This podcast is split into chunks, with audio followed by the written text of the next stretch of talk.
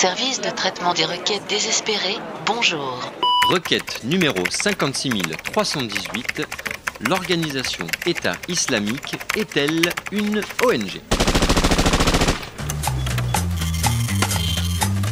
Cher internaute, il y a beaucoup de débats actuellement sur l'organisation État islamique et je comprends que tu sois un petit peu perdu. S'agit-il d'une fondation, d'une association à but non lucratif ou d'une coopérative ouvrière? On ne sait plus trop bien que penser? Alors de mon point de vue, l'OEI, donc Organisation État islamique pour les intimes, l'OEI est donc clairement une ONG qui travaille dans le domaine de l'interculturalité avec un focus original sur la revalorisation des savoirs traditionnels et leur promotion via les réseaux sociaux. Une façon de montrer qu'en 2014, tradition et modernité peuvent marcher main dans la main si celle-ci n'a pas été coupée par un djihadiste. Alors dès ses débuts, l'organisation État islamique s'est fait remarquer par une campagne de com très provocatrice qui a beaucoup fait parler d'elle dans les agences de com new-yorkaises en envahissant un pays et en renversant son gouvernement, une technique de guérilla marketing inédite qui s'est appuyée sur une utilisation très fine des réseaux sociaux, un community management que l'on peut même qualifier de chirurgical puisqu'il se basait sur la diffusion de vidéos de décapitation.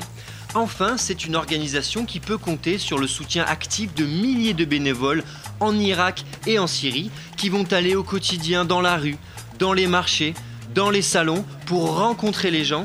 Ils vont même faire irruption dans leur maison pour prêcher la bonne parole. On sent vraiment chez eux cette volonté d'inclure tous les secteurs de la population dans leur démarche. Pas de laisser pour compte pour Daesh.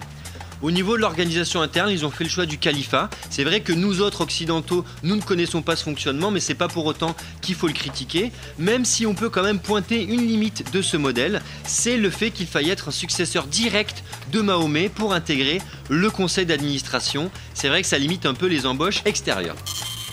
Mais comme toutes les structures modernes, l'organisation État islamique est soucieuse de sa réputation et de son irréputation surtout. C'est la raison pour laquelle elle s'est lancée dans une démarche éco-responsable qui vise à réduire l'empreinte carbone de tous ces djihadistes pour permettre de faire un djihad plus éco-friendly.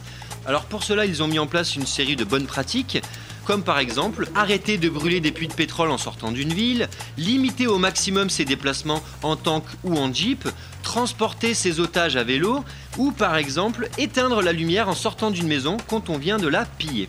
Si tu es intéressé par les acteurs de l'économie sociale et solidaire dans leur ensemble au niveau international, je te parlerai la semaine prochaine du Fonds monétaire international, un fonds d'investissement solidaire spécialisé dans le microcrédit.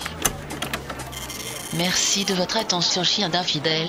Vous pouvez retrouver l'intégralité des podcasts de notre consultant sur le site des mécréants de radiocampusparis.org.